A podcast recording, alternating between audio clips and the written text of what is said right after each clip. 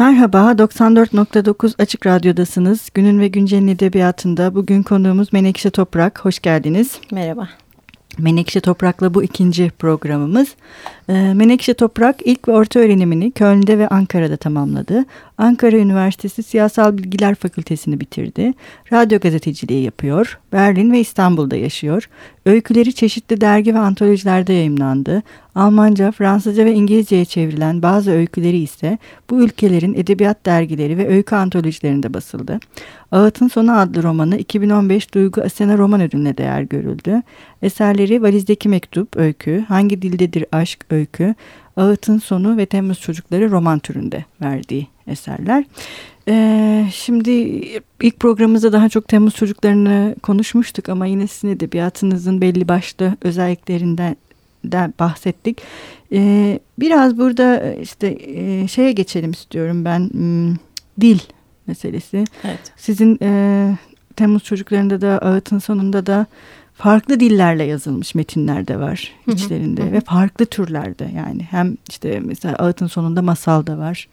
Ee, işte Temmuz'un Temmuz çocuklarında Aysun'un defterinden parçalar da ben var. Ben anlatıcı. Evet, evet ben anlatıcıyla. Ee, bu farklı sesler ve farklı formları metinlerinize yerleştirmeniz ee, bu biraz hani ben biraz şeyi de düşündüm öykülerinizde bu valizdeki mektupta e, mesela şey var işte valizdeki mektup karşılaşma park fırsat bir karşılaşma hali. Evet. o karşılaşma halinin hani farklı metinlerle süslenmesi ve hani formları da mı öyle düşündünüz? Ya biraz e, anlattığım kahramanların e, geldiği sosyal durumlar e, eğer ben anlatıcı ise hı hı. E, onun yoğunlaşma hali e, kahramanların kendisi belirleyici olabiliyorlar e, dilin hı hı. dilin seçiminde. Hı hı. E, bir de e, hangi perspektiften anlattığınız da önemli. Ben evet. anlatıcı iseniz, e, anlatıcı iseniz e, çoğu zaman daha daralmış bir alanda e, alanı anlatmak zorundasınız. Yani ben anlatıcının bakışı kadar bir bakış ancak sergileyebiliyorsunuz. E, ben bazen e, bizim yazarlarda da e, ve kendimde de onu fark ediyorum. Ben anlatıcı çoğu zaman e, çok işsel olabilir ama aynı zamanda yazarı kısıtlayabilir de. Hı hı. Yazarın dil yapı, dilini de kısıtlayabilir. Çünkü hı hı. inandırıcı olmak istiyorsanız eğer e, ben anlatıcının e, dilini yaptığı iş, geldiği kültürel çevre, sosyal çevre ile uyumlu olması gerekir. Yani e, bazen ben şaşarım o çok genç bir çocuk anla, ben anlatıcıdır ve muhteşem bir dil kullanır. Bana inandırıcı gelmez. Hı hı. E, ama ben anlatıcı değil de e, üçüncü tekil şahısla konuya girdiğiniz zaman işte orada Tanrı yazar girer araya. E, dili dilediğince e, zenginleştirilebilir, e, cümleler dilediğince uzatılabilir vesaire. Hı hı. Perspektif bir kere orada evet. genişleme, e, Hı -hı. perspektifi genişletme şansı var. E, yazar anlatıcıdır çünkü orada. E, ben anlatıcının böyle güzel bir tarafı var. E, pardon, üçüncü tekil şahsın böyle güzel bir tarafı var tabii. Yani dili alabildiğince zenginleştirebilme şansı var. E, edebiyat dille çalışıyor bir evet. yandan da yani. Bir de katmanlılaştırma şeyi var. Yani o yani farklı perspektifler sanırım metne e, daha katmanlı bir boyutta getirebiliyor perspektiflerle birlikte. Tabii perspektiflerle e, di, di, dile yeni şeyler ekleye, evet. ekleyebiliyorsunuz. E, dolayısıyla işte mesela e, diyelim ki e, valizdeki mektupta ilk öykü kitabında e, ki valizdeki mektup yayınlanmış ilk kitabımdır. Hı hı. E, kitaba da adını veren ilk öyküdür ilk, kitapta. Evet. E, orada bir bunkeri anlatıyorum ben. E, sığınağı anlatıyorum. Hı -hı. İkinci Dünya Savaşı'ndan kalmış olan bir sığınağı anlatıyorum. Müze o haline getirilmiş olan bir sığınağı anlatıyorum. E, oradaki yani şöyle bir şey var. E, Almanya'yı biraz yaşamış olanlar Hı -hı. E, benim okuduklarımı çok daha farklı kavrarlar. Hı -hı. Hatta şu örneği vereyim ben. Hı -hı. Bu öyküm Almanca'ya çevrildiğinde 2012 yılında e, Berlin'de e, gayet de e, çok insanın geldiği bir okuma etkinliği vardı. Ben onu ilk kez orada okudum. E, aralarında e, yaşlı insanlar vardı. Hı hı. E, yani İkinci Dünya Savaşı'nı da çocukluğu geçmiş olan insanlar vardı. Mesela e, kadınlardan biri bana şunu sordu. E, dinleyicilerden biri yaşlı bir kadın.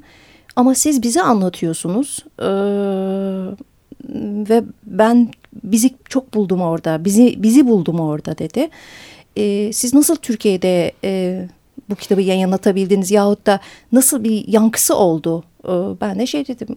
Ben bu kitapla ve bu isimle e, e, hatta kitabın e, ilk öyküsü olan böyle bir kitapla ben e, ilk kez Türkiye Edebiyatı'na girdim ve ki Valizdeki Mektup hakkında gerçekten çok iyi şeyler yazıldı Hı. döneminde 2007 yılında ilk kitapla. E, böyle bir şey yani durduğunuz yer e, ben anlatıcının e, anlattığı anlatmak istediği her ne ise hı hı. E, derdi her ne ise e, ben anlatıcının dili de o kadar Ona yoğunlaşabiliyor. Yoğunlaşıyor, şekilleniyor, çeşitleniyor, çeşitlenebiliyor. Evet. evet. Bütün bunları da katmanlaştırabiliyor. Evet ama e, çoğu zaman da sanırım e, dili kullanmak istiyorsunuz zaten. Ona göre evet. de uyku, öyküler zaten çıkarıyorsunuz. Yani hı hı. önce dil geliyor aslında. Önce Değil hikaye mi? gelmiyor tabii. Doğru. Hı? Mesela bu işte son kitabınızda var Ağıt'ın sonu.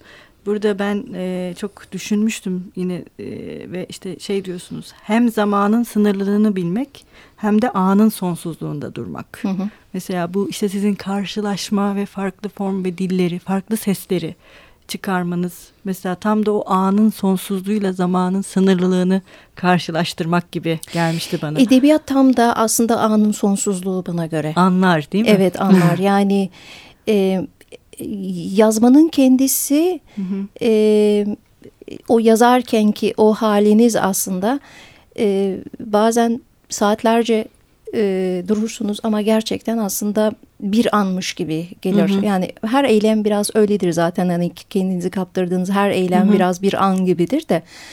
E, ama e, e, zamanı e, e, uzatmak, e, hı hı.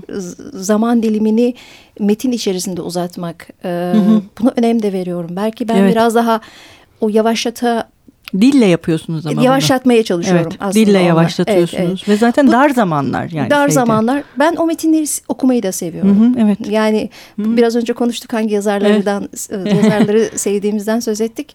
Ee, şöyle örnek verdiğim yazarlar da tam e, yavaşlatan, yavaşlatan yazarlar. yazarlar olduğunu fark evet, ettim. Evet doğru. Evet. Öyle ama yani sizde de olan bir şey o zamanı yavaşlatıp Eğer bu fark, anlara odaklanmak. Bu fark edilmişse mutlu olurum. Evet, evet anlara evet. odaklanmak. Severim çünkü öyle metinleri. Hı. Özellikle bu ağıtın sonunda mesela bir masal var. İşte Hı. kadın kahramanımızın. iki bir, masal. İki evet. masal. Birisi bir kitabın arasında bulduğu masal. Öteki de belki de kendisini yazdığı masal bilemiyoruz yani Hı-hı. onu kimin yazdığını. Evet. İlkini kimin yazdığını biliyoruz ama e, ve masal e, hem çok yoğun yazılmış hem de bir sürü ne diyeyim sembolik göndermeleri de yani metnin kendi içinde ve kadının kendi hayatına ve yaşayacaklarına dair de sembolik göndermeleri olan da bir masal olarak ortaya çıkmış hı hı. ve son derece e, anın sonsuzluğu aslında anlattığı ve yani oradaki masalda anlatılan erkek kahraman işte yolculuklardan yolculuklara çıkıp o arayışlardan her seferinde e, bir şeylerle dönmeyi düşünürken aslında bir de bakıyor ki dönemiyor yani. Çünkü artık hiçbir kadında kalamaz. Yani hiçbir durakta e, şey olamaz hani duramaz hale geliyor. Evet ben o masalları e, iki masalı da e, şöyle diyelim e, eğer birinci masal e, anlat ben anlatıcı orada kadınlar var e, hı hı. ama asıl ben anlatıcı değil pardon iki, iki üçüncü tekil şahısla anlatıyorum ama asıl anlattığım kişi Fatma. E, buradaki kahramanımızın adı onun ve onun çevresindeki kadınların yaşadıkları erkeklerle karşılaşma halleri modern kadının e, şehirli kadının diyelim. E, bağımsız olmaya çalışan ama aynı zamanda ilişkide yaşamak isteyen kadının e, yaşadıkları ama aslında onların bilinçaltı. Hı hı. Yahut da bütün bu kodları oluşturan şeyin e, e, erkekle kadının bir türlü birbirini bulamaması, yanlış anlamalar, hı hı. E, toplumsal kodlar, toplumsal kodlar, aşkı yaşama biçimleri, hı hı. E, aşkı yaşayamama halleri.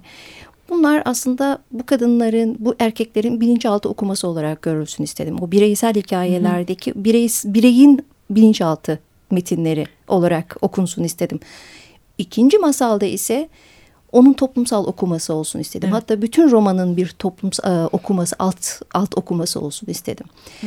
Ama şu da var, bunlar çok kendiliğinden gelen. Hani Hı. fikri neyse zikri de ordur ya insanın. Evet, Hı. anlatmak istediğim bir hikaye vardı ve kendiliğinden de onun masalı da ortaya çıktı diyebilirim. Evet. Şimdi yine ikinci bölüme geçmeden önce bir şarkı çalalım isterseniz. Bugün ne çalalım?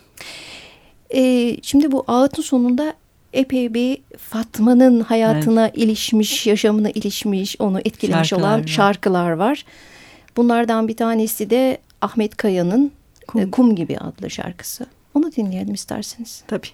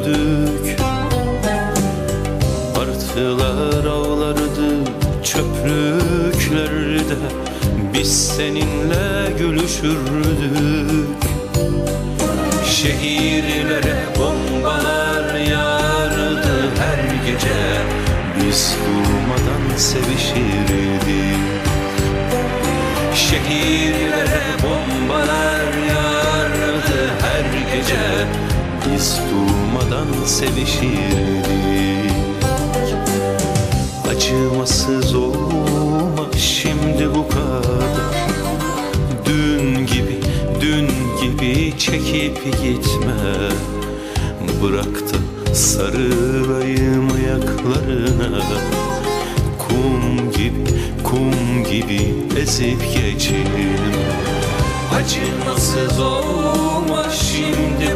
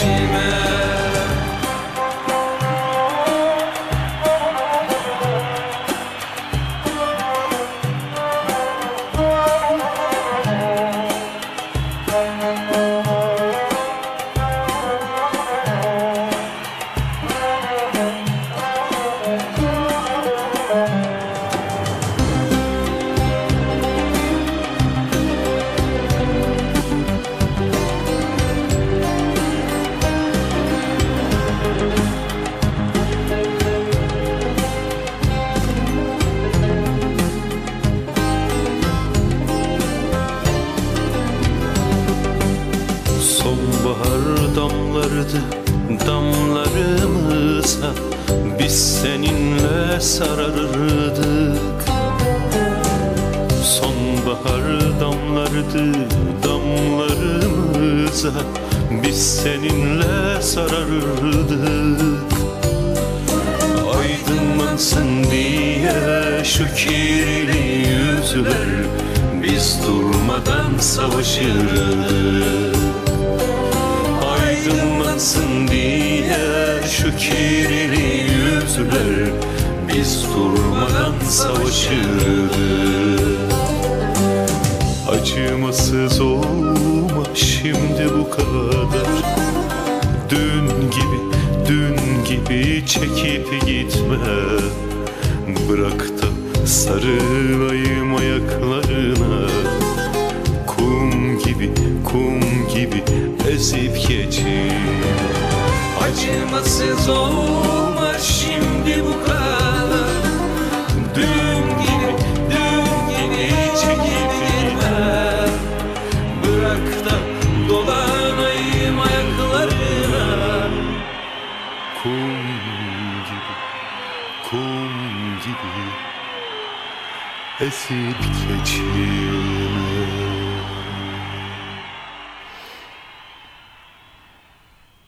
Merhaba tekrar 94.9 Açık Radyo'dasınız. Günün ve Güncel'in edebiyatında Menekşe Toprak'la konuşmaya devam ediyoruz. Ee, şimdi e, Ağıt'ın sonundaki masallardan, iki masaldan bahsediyorduk. İsterseniz biraz oradan devam edelim. İşte son masalın işte neredeyse romandaki toplumsal e, okuması yapmak istediğiniz ama ilk masalda bir kadın ve erkek olma ve olamama halinin ilişkilerin e, bilinçaltını e, değişmek istediğinizi söylemiştiniz. Tam da bu yüzden mi masal formunu seçtiniz yani kitap?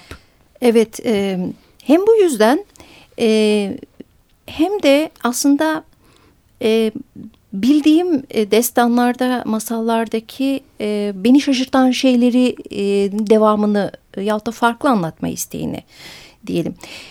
E, Christa Wolf'un e, Cassandra romanını bilirsiniz belki. Hmm. E, Cassandra romanı e, ya da e, Medea romanını bilirsiniz. Hmm. Tamamen ters çevirmiştir. Hmm. İşte Medea çocuğunu e, öldüren normal Medea destanı yahut da şeyi e, e, hikayesi Tersinde. bildiğimiz haliyle işte e, cadı kadın e, bütün e, kocasını elde edebilmek için çocuklarını dahi feda eden öldüren kadın olarak geçer.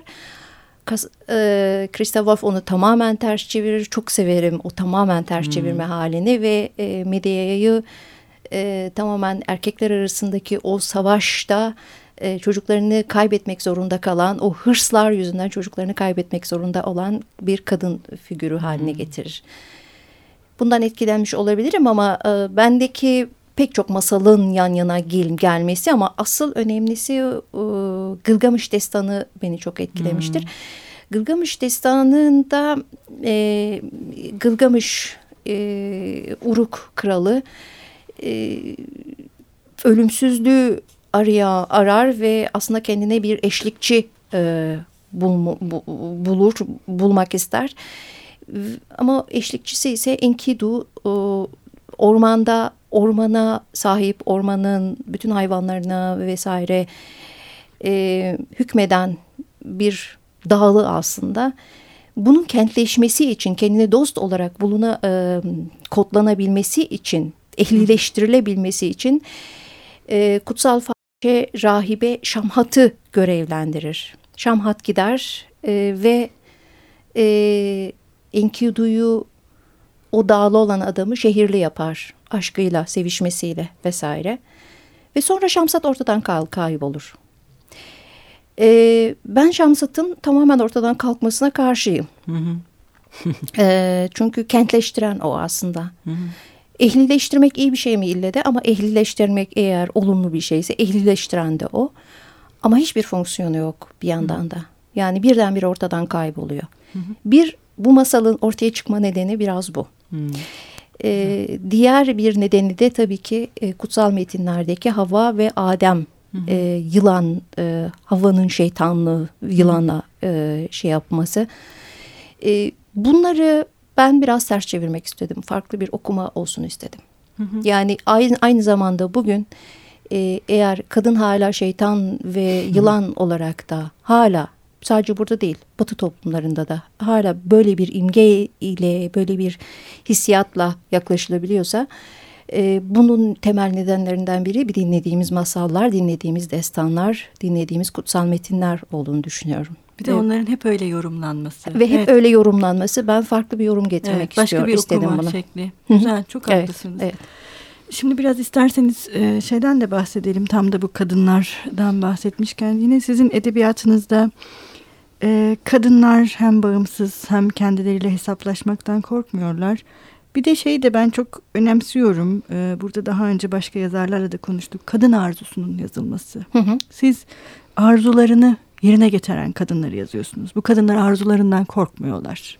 Ve o arzularını yaşamak istedikleri için e, Süheyla'da olduğu gibi gerekirse bedel de ödüyorlar. Evet. Bunun önemli olduğunu düşünüyorum ben. Yani bu kadın arzusunu. Ben de önemli olduğunu düşünüyorum. Ve e, o yüzden hani bu ağıtın sonunda da var zaten orada onun kendi arzuları ve hani kadınlar aslında tam da o sizin söylediğiniz bu toplumsal kodlar ve onların e, yüklenen bir takım şeylerden dolayı kendi arzularının da farkında değiller. Hı hı. Ve bu arzularla karşılaştıkları zaman önce bir şaşırıyorlar.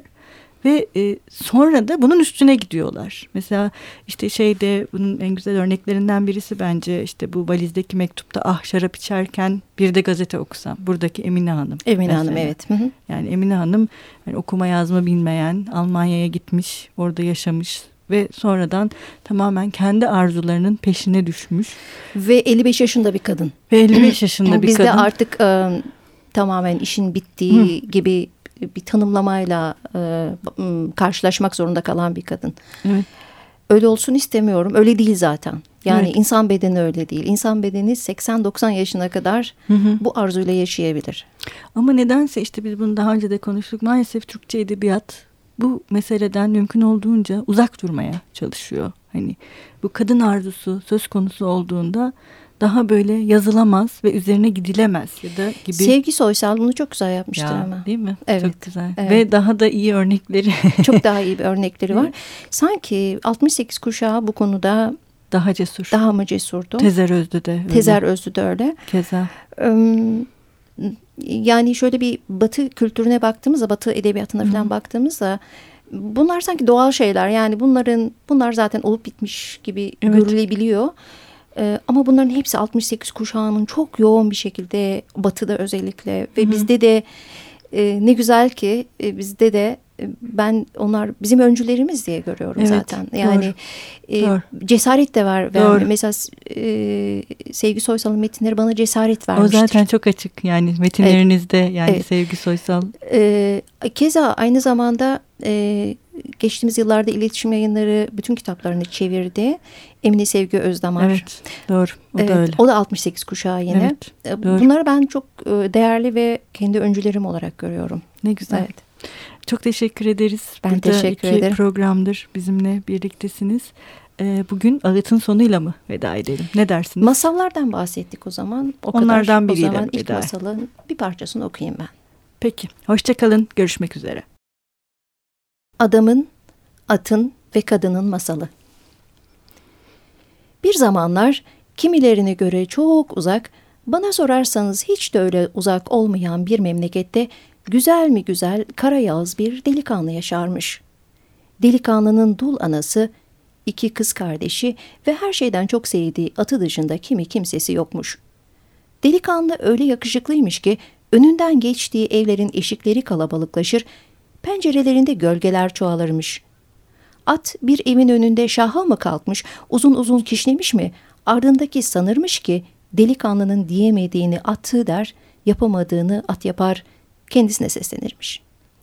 Velhasıl zarif gövdesiyle ve alnındaki beyaz çuhasıyla at delikanlıdan, delikanlı attan güzel ve hızlı, erkekler ata, kadınlar kızlar delikanlıya bakar bakar iç çekerlermiş. Bunca talibi olunca da dönüp kimselere bakmazmış delikanlı.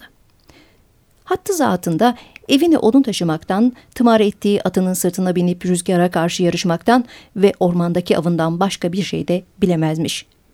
Ama delikanlı bu özgürlüğe ve ormanda avlanmak için pusuda bekleyip vahşi hayvanlarla yarışa girmeye öyle alışmış ki memleketine neredeyse hiç uğramaz olmuş. Uğradığındaysa yakaladığı avı, topladığı odunları evin önüne bırakır, ormanına geri dönermiş. Delikanlının anası ne yapacağını şaşırmış. Oğlunu geceleri kapıda yakalamış. Gel sıcak yatağında yatıver, insan içine karış diye yalvarıp yakarmış ama onu bir türlü ikna edememiş.